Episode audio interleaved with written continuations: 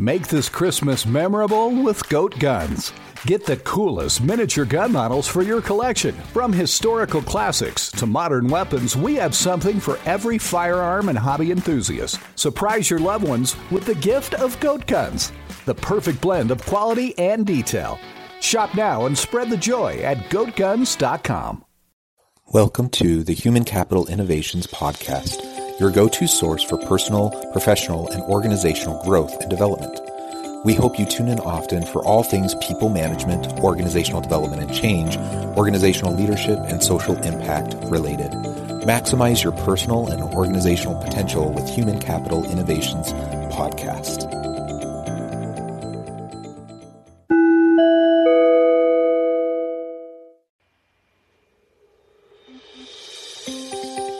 Welcome to the Human Capital Innovations Podcast. In this HCI podcast, I talk with Laurina Esposito about succeeding as a woman executive in a male-dominated industry.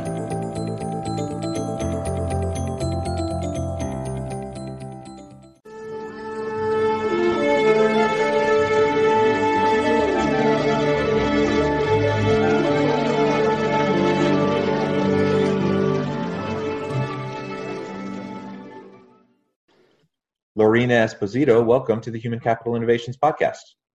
Thank you. I'm excited to have a chance to have a conversation with you. You have a really unique background, and today we're going to be focusing on your role at your company. I'll share your bio in just a moment, but you have a lot of executive experience, and so we're going to be exploring how to succeed as a woman, as a female executive in a male-dominated industry, and in particular the auto industry where you reside. As we get started, I'll just read Laurina's bio for everyone. Laurina Esposito is the CEO of Espo Resto and the founder of Women in Porsche. Laurina has a background in the fashion world as well as in musical performance, living a jet-setting life and career in the high-end fashion industry prior to working with Porsche cars, and also spent 6 years as a professional singer on the Las Vegas Strip. About 5 years ago, she decided to return home to work with her dad and his business, Espo Resto, choosing to leave behind the hectic life of retail management to apply her skills in business in a more personal way. Laurina's father is the renowned Porsche restoration expert, John Esposito. So despite a career that led elsewhere initially, she grew up learning all about automobiles and specifically everything Porsche. Early memories include riding in classic speedsters for trips to Taco Bell while her dad told her all of the ins and outs, ups and downs about his amazing vehicle. In 2016, when she returned to work with her father, she found herself unexpectedly having to take over and run the restoration business on her own due to her father's sudden illness.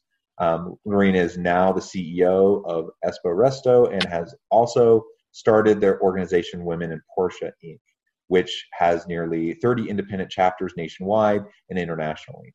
Women in Porsche seeks to serve the underrepresented community of women in the motorsport world, sharing the stories and connecting the women who love, work with, and or drive Porsches. Her quest in this endeavor has led to connections with men and women in the Porsche family worldwide, and proudly has opened up doors for women to be more readily accepted and included in what is often seen as a male-only pastime. Laurina is currently working on restoring a 1968 912 Targa with one of her fellow Women in Porsche members, as well as 1973 911T with her partner. When not working with Porsche, she's likely at home with her dogs, baking or cooking, working on new production performance, or spending time with her family. What an interesting and unique background and life that you're living. It sounds like you're living your best life, doing what you love. That's awesome. So welcome to the podcast. And before we really dive in to the discussion, anything else you would like to share by way of personal background or context for listeners? It's just that everything leads to where you are, like the next thing, and good, bad, ugly, anything in between. It's all part of your personal experience that helps you be better at the next thing that you encounter. I definitely have always been somebody who strove to do the best that I could at whatever it was that came my way. So I was very young in leadership roles and very young in management roles. So, you know, I mean, I'm not even 40 and I've had a very vivid background. So, you know, I just am somebody who believes that whatever it is that you set your mind to, you can accomplish. And I, you know, think that gives a lot of context to where I am today. Yeah. Yeah. That's really great. So a female executive, a CEO in the auto industry, in the sports car world, tell me what that's been like as you've transitioned into that role and how you navigate things. Yeah, I think I naively thought that it would just be the same as it always had been for me, that I was going to, you know, be in a leadership role, be in a management role. People would just automatically respect me and my authority and my background. And, you know, that it would just be same role, different business again, you know, and I'd done that. I had sort of a history of fixing, if you will, businesses where I would get hired by companies to come in and fix stores that weren't doing well or to fix, you know, districts that weren't doing well. And that was sort of my background. And so when I entered into the automotive world with my dad, I think that I expected for the business to just go easily, and B, for people to just sort of go, oh, you're John's daughter, so therefore you must know too. And neither of those things existed or happened. I was incredibly fortunate prior to where I am today to be almost exempt from the sort of misogynistic side of business and the world that unfortunately so many women are privy to. Privy sounding positive, but you know, are subjected to, I guess, you know, where they're not considered equals in the industry that they're in. And I think I just sort of assumed it didn't exist to the extent that people said that it did. It almost immediately, like literally within weeks of starting with my dad, I was getting comments about, you know, where's the man in charge, or you must be the secretary, or you must be, you know, just answering the phones, and just sort of these assumptions that were fairly derogatory in nature. You know, and it was difficult because I wanted so badly for people to just to assume that I knew and, you know, to accept me for who I was. And, you know, I have this really extensive background, not just in the business world, but in cars. I grew up around them. I knew Porsche. So I think that it was a really big eye opener, really big, you know, slap in the face of cold water, I guess. And then when my dad got sick, and I was sort of alone in this world, it really forced me even more to have to toughen up and build a thick skin and, you know, sort of tackle the world, I guess. While he was out, it's been interesting. While he was out, it was like sort of accepted that I was tough, and like, oh, okay, that's fine. You're doing your job. You're, you know, taking over your dad's business, and he's sick, and that's fine. And you should be tough and be, you know, be this really, you know, strong woman. And then now I'm facing the opposite, where my dad's back, and, you know, they're like, no, let him be the tough one, and you should be quiet, and you should be, you know, sorry, did that? I don't know if that cut out, but you should be somebody who it just sort of like, you know, sits pretty and is the nice one. So it's really been this interesting roller coaster for me in this world of ups and downs and backs and forth that has been incredibly challenging, but also really educating. Well, I'm sorry that you've had to experience those things. It kind of makes my blood boil a bit, you know, as I hear about those types of experiences. But unfortunately, like you said, it's you know, unfortunately not unique to you. It's no. The experience of so many women in the workplace. And I think particularly when you find yourself in executive upper level leadership roles, I think it's a heightened kind of experience to have that, to experience that misogyny and the, you know, just having to deal with the assumptions that people have, the types of stupid comments that people make. Even if we're not, and I don't know, you know, if you've experienced, you know, more direct harassment or those sorts of things. But even leaving that aside, you know, it's just horrible to have to go to work every day and experience snide comments or, you know, insensitive types of remarks, dismissive looks, you know, all that kind of stuff. It's just so frustrating. And I suspect it's even, you know, so it's probably pretty horrible for most women in most jobs. They have to deal with that kind of stuff. Then you add on to that what it's like to be a woman in an executive role, in a leadership role. Mm-hmm. And then you add on top of that within a male-dominated industry. And I can imagine that sometimes you feel like you're beating your head against a brick wall, you know, just trying to like be treated like everyone else, just be treated fairly and equitably. So how do you deal with that? Yeah. There are days where I question my sanity. And then, you know, where I go, why am I here? Like, what am I doing? You know, I'll answer your question. To touch really quickly on the previous, you know, I was in Vegas doing the retail stuff and managing, you know, high-end retail fashion, where I would go from store to store to store, and I was in, you know, dress and heels. And I always sort of got the catcalls or, you know, sort of like the sexual connotation that I think I just sort of chalked up to men being men in Vegas, you know? And I almost accepted it because it just was normal, but I didn't sort of put the two together of that was just phase A of what I would be encountering in a more blatant way later. You know, that was just sort of like what they were willing to do from afar. And then when you encounter a male-dominated industry where men don't even think you belong, like they go, no, you shouldn't even be here, that all of a sudden they're even more willing to say things that you can't believe would come out of their mouths. I get through it because I am equally surrounded by men who support me. I'm very fortunate that all men are not this way, that yes, there are men out there who behave this way. Yes, there are men out there who still believe that women don't know anything about cars, or, you know, that daddy bought the car for me, or, you know, whatever it might be. But there are also men out there who are incredibly compassionate, kind, and supportive, who are willing to pick up and help carry the torch with me. Every week on Wednesdays, we feature a different man with Women in Porsche who supports us, because we want for there to be equality on both sides. Like, we want to be included, but that means that we need to include men too. We can't exclude men by proxy. So we sort of highlight and champion those men who help me get through it. I have men who are partners and vendors. I have men who are actual business partners. One of our co-founders is a man. You know, so to have those people who believe in what we do is sort of how I get through it. And then equally, which is why I went looking for women originally, I was looking for people who experienced things like I did. And that's why we started Women in Porsche.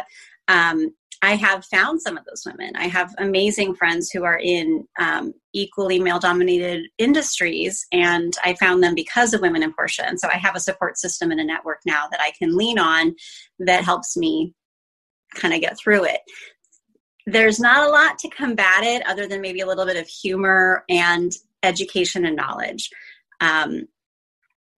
You know, if a man comes in and he says, "Where's the man in charge?" I just simply go, "You're looking at him," you know, and I just sort of clap back with a little bit of humor. And then I think also through education, where we post videos of us working on the cars, talking about the actual ins and outs of them. And I think that once other people start to go, oh, they actually know what they're talking about, that one day, hopefully, Women in Porsche won't be necessary.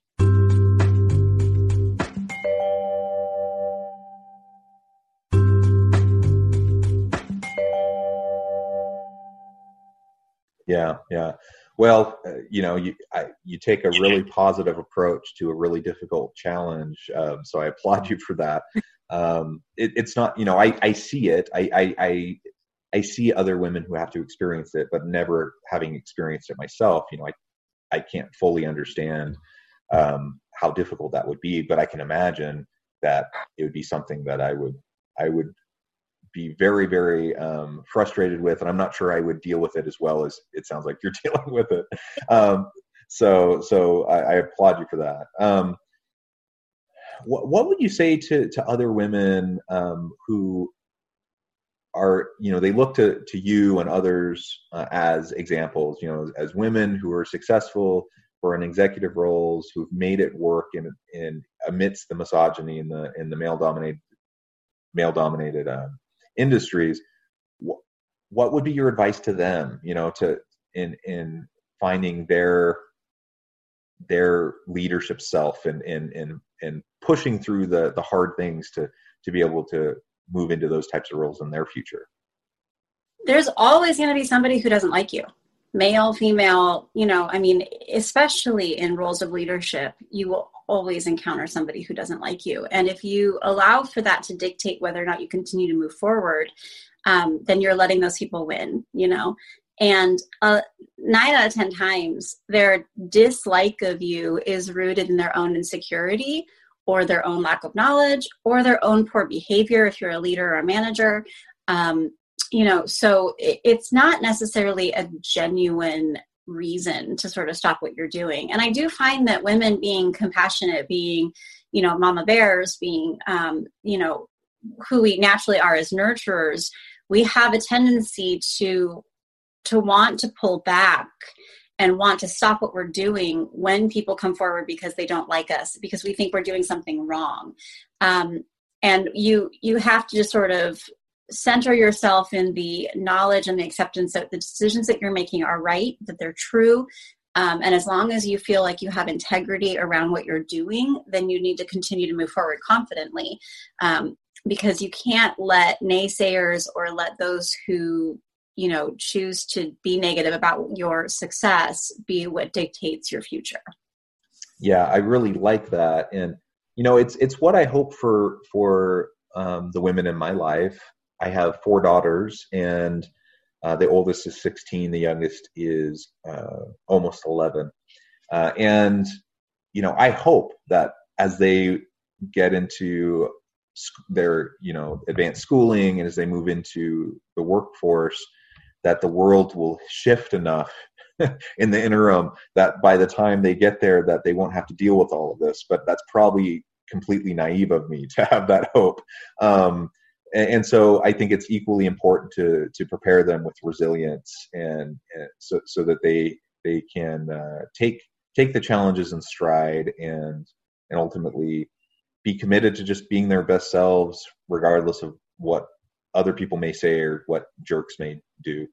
Yeah, you know, my dad was always really on me about being tough. And, you know, part of me always thought that he was just like taking me out to, you know, play sports or, you know, to go do driving or whatever, because he just kind of didn't know anything other than boy stuff. I think that he sort of had this idea, now that I've talked to him more and I know, that he wanted to help toughen me up in a way that would prepare me for a future if I needed to be stronger. And I'm grateful for that. He's always been a champion for my strength and my knowledge, my ability. He supports me. He backs me. So, you know, if we do have difficult customers who say, you know, I don't want to talk to you, I want to talk to John because I don't like the answers I'm getting, he'll go, she's in charge. Sorry. Like, if you don't like what she says, then, you know, I'm not going to change it. And that is wildly important to helping to change the dialogue and change the tone of what we're facing.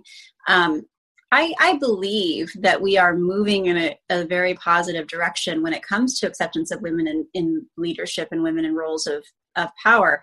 You know, I don't think that we're as far behind as a lot of people like to say that we are. I don't personally align myself with as being a feminist, because I don't believe in, like I said, separating yourself out. So I feel like we need to be more inclusive. And so I would hope like a future for your girls means that we are including them in the conversation, that we are a part of things, that they are surrounded by strong men who want to empower them as well. And that they're surrounded by women who believe in acceptance and equality across the board. Because I think that that's really the only way for change. Yeah. I really like that. So in the last few minutes, I thought maybe we could talk briefly about what you're seeing in your business and in your industry, you know, the response to COVID, how things are going the last 6 months plus. And then, you know, what do you think it will look like once we emerge from this? You know, we have a lot of international clients, and so we were almost fortunate that we saw it coming. My old business partner, who actually has moved on as a result of this whole thing, our business has completely shifted because of this. He, at the time in January, was like, something's weird. He and I both would sit there and look at numbers and go, we're not hearing from people that are international. Like, we weren't hearing from people in Germany. We weren't hearing from people in Asia. It was just really strange. And the press hadn't picked up on what was happening, despite the fact that it was already very much happening outside of, the US. And when it hit us in, February, March, we at that point had not had payments from any of our international business partners and our business clients in months. They just went radio silent. And so as a result, then now all of a sudden the US is doing the same thing. And so we went for a period of basically end of January all the way through almost June with zero new business and most of our clients going quiet. They're a level above us, right? They're all big business people who were very much either affected or were waiting in the wings. They were going, I just want to let this lie, see what happens, let it roll. We have clients who actually said, I'm just waiting. Give me a little bit of time. Let me see what happens. And if my business is affected, then I'll have to let you know I need to pull the car or I can't start the project. But if it's not, I'll let you know. And then 3-4 months later, they would come back and they go, we're fine. So let's keep moving. And that's really what I think is going to happen. I think that a lot of people, a lot of businesses are going to, bigger businesses, the ones that survive this, they're going to go, okay, we're okay. Let's keep moving. And they're just going to keep rolling. We are unfortunately going to lose anybody who was really small. But I also think that the resilience of the American people and of people around the world will allow for them to restart and to kind of get things going again. And I think that we will see a resurgence of small businesses sort of pick back up probably in 2021, 2022, when people sort of regain confidence to do it again. But I think for right now, sadly, big business is going to win. I suspect that's right. And on the one side, I suppose it's healthy to have these types of disruptions push out weaker organizations in a sense. And I think ultimately what I hope will come from this for everyone, whether it's personal, in our personal lives or as leaders in organizations, that we can learn how we can respond to these types of adversities, how we can respond to these types of difficulties and leverage them, because any type of challenge, whether it's a pandemic or whatever it may be, there's all sorts of things that can cause economic disruption to businesses. We need to learn how to pivot. We need to learn how to springboard off them, because the challenge, even though there's a challenge, there's an opportunity amidst that challenge. And I think this is forcing people who are a bit complacent, perhaps, or happy to just keep doing things the same way, to realize that, that's just not going to work. And I think as we move into the future past COVID, we have to be ready for further disruptions, whether it's technological disruption or it's demographic disruption or it's geopolitical disruption, economic disruption, whatever. It's going to continue to happen. It was really funny, because one of the things, I don't know if you want to call it funny, but, ironic. One of the things that I said at the beginning of this is, we're going to survive this because we've already done it. When my dad, got sick and our business almost went under as a result, we fought so hard through that, and we were able to pivot and figure out new ways of doing it. So when COVID hit us, and it did, we had to get the PPP. We had to do a lot of things that a lot of these small businesses did to survive. And sadly, the government has not done enough in any way, shape, or form. I don't want to sound like it wasn't as bad as it could have been. It was bad. It was really hard. But I truly believe that the only reason we survived it is because we had already survived. We had already made it through another experience. And as I'm seeing so many businesses shut down, I'm talking to other people who have done that. what I'm realizing is they were not prepared for something to go wrong. They didn't have backup plans. They didn't have people to come in and support them. They didn't have the credit to be able to get something, else to happen. They weren't creative in having conversations with clients. They didn't trust their clients. One of the things that I learned through phase A was I can call my clients and say, we're not okay, and be open with them and be honest with them, because they hold the key to our financial success. And when you allow human beings to step up and help one another, and you give them an opportunity to step in and say, oh, you need my help, let me help you, they will. So, that was, I think, one of the biggest things I learned when I went through this the first time with my dad, that we need to trust people to be compassionate. And if you do that, you humble yourself, you ask for help, you're going to find that your community will step up for you in a way that's bigger than you could have imagined. Yeah. And that's a wonderful note, a very positive note to end on. It has been a real pleasure talking with you today. The time has flown by. Yeah. I really appreciate you sharing your insights and your experiences, and really your resilience and how you dealt with the challenges, but also leveraged them into opportunities. Before we close, I just want to give you a chance to share with listeners how they can get connected and find out more about you, and perhaps, if you have anything else upcoming that you want to share, please share with us. Sure. We have a couple different platforms. Obviously, there's Women in Porsche. Our website's womeninporsche.org. Women in Porsche is our handle on all of our social media platforms, whether it's Facebook or Instagram, etc. The Porsche side of this is Espo Resto, and that is exactly as it sounds, E-S-P-O-R-E-S-T-O. Same thing, same as social media platforms, and our website is Espo Resto as well. Would love people to, come and follow us and be a part of the conversation on Women in Porsche, and continue to support women in an automotive industry that normally turns us down. Excellent. Well, thank you so much. It's really been a pleasure speaking with you. I encourage listeners to reach out, get connected, have a conversation, check out your website. And I hope everyone stays healthy and safe, that you can continue to find meaning and purpose at work each and every day. And I hope you all have a great week.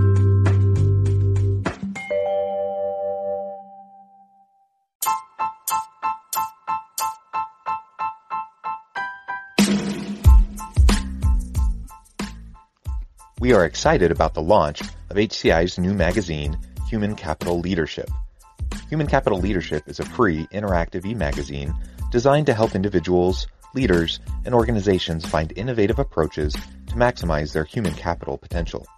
We will be publishing issues quarterly in August, November, February, and May. Check out the first issue and let us know what you think.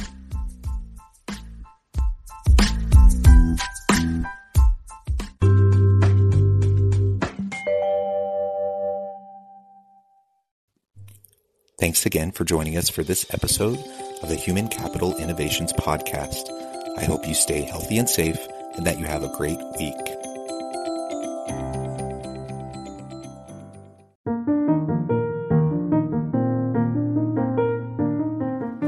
Check out our new weekly LinkedIn newsletter, Alchemizing Human Capital, exploring industry trends via original research and interviews with executives and thought leaders from across the globe. We look forward to having you join us.